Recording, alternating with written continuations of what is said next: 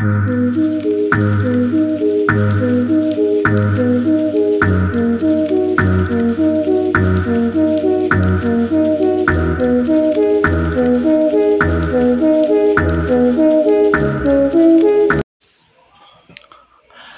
olá pessoal, como é que vocês estão? Regressando com mais um episódio no podcast com esse tópico casos criminais reais. Que vocês estão adorando e gostando, que eu tô vendo os comentários de vocês. Que agora ficou mais fácil, vocês podem comentar na, aqui na, na própria plataforma.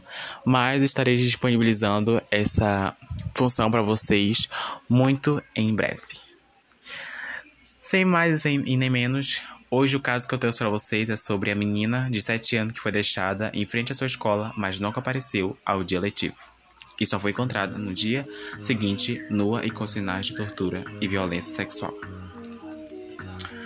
O caso Ana Lúcia ainda é um mistério sem solução e acobertamento para proteger pessoas influentes. 1h30 do dia 11 de 9 de 1973, Ana Lídia Braga, de 7 anos, residente da CQN 405, Bloco 0 da Asa Norte, bairro de Brasília, foi acompanhada pelos pais até a entrada do colégio Madre Carmen Salles na CQN 604. Ela atenderia suas aulas de reforço durante a tarde. Ocorre que antes de adentrar a instituição de ensino, ela foi abordada por um homem alto, loiro, de cabelos compridos, que vestia blusa branca e calça verde, Olivia. Conforme testemunhado por um funcionário, a badiana que fora buscá-la foi informada que a menina faltou à aula. Rosa da Conceição Santa, que trabalhava para a família Braga havia 20 anos, logo relatou a situação aos pais da garota. Heloísa Rose Braga e Álvaro Braga se dirigiram imediatamente a uma delegacia e a polícia começou a averiguar a localização de Ana Lídia.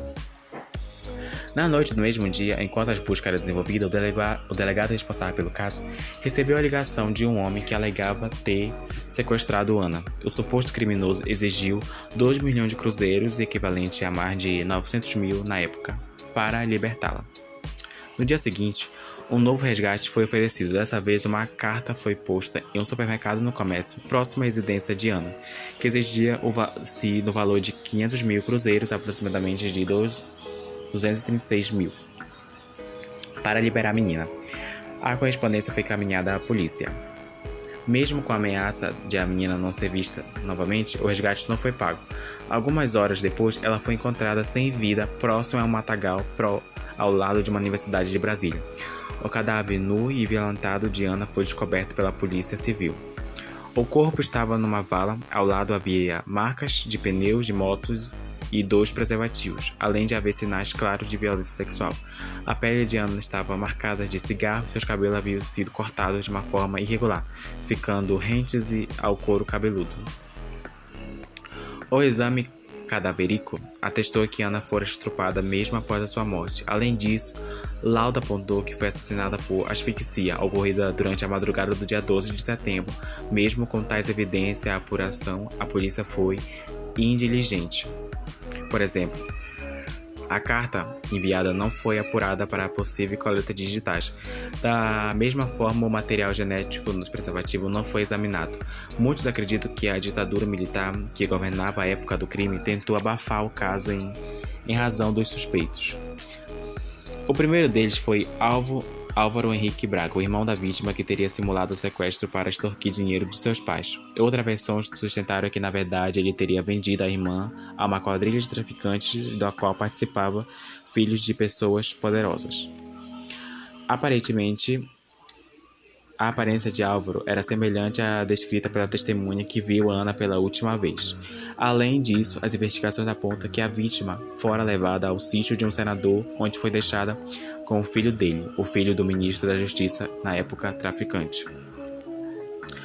Álvaro foi investigado por abuso de drogas e suspeita de estaria endividado com uma quadrilha de local. Ele admitiu fazer uso de maconha e que precisou de dinheiro emprestado para pagar pelo aborto clandestino de sua namorada, que ficará grávida deseja... ficou grávida sem desejar. Levado ao julgamento, Álvaro foi declarado inocente e absolvido. Nenhuma prova concreta foi juntada aos atos de que a alegada quadrilha existia. Raimundo Duque, o traficante suspeito de violar e assassinar Ana como cobrança de dívida, também foi absolvido por falta de provas. O caso foi abafado pela imprensa, que censurou a divulgação do crime nos anos seguintes. Em maio de 1974, a Polícia Federal enviou às fontes de comunicação a uma nota que proibia qualquer tipo de referência no caso de Ana Lídia. O processo chegou a ser reaberto, mas sem sucesso. Álvaro nunca se pronunciou, pronunciou, sobre o caso e os pais da vítima permaneceram estranhamente passivos durante as investigações e o julgamento se mudaram para o interior de Minas Gerais e pouco comentaram sobre a morte da filha. Acredita-se que eles também tenham sido censurados. Uma área do parque da cidade em Brasília, em que havia vários brinquedos, foi intitulada de Parque Ana Lídia, e o seu túmulo próximo dali é homenageado até hoje. E, e você que escutou isso? Acha que foi que o caso foi acobertado pela polícia ou realmente seria um caso sem solução? E aí, isso eu quero que vocês me respondam isso, gente. O caso foi esse. Eu espero que vocês tenham apreciado. Voltamos no próximo episódio. Um beijo enorme para vocês e até a próxima, se Deus quiser. Bye bye.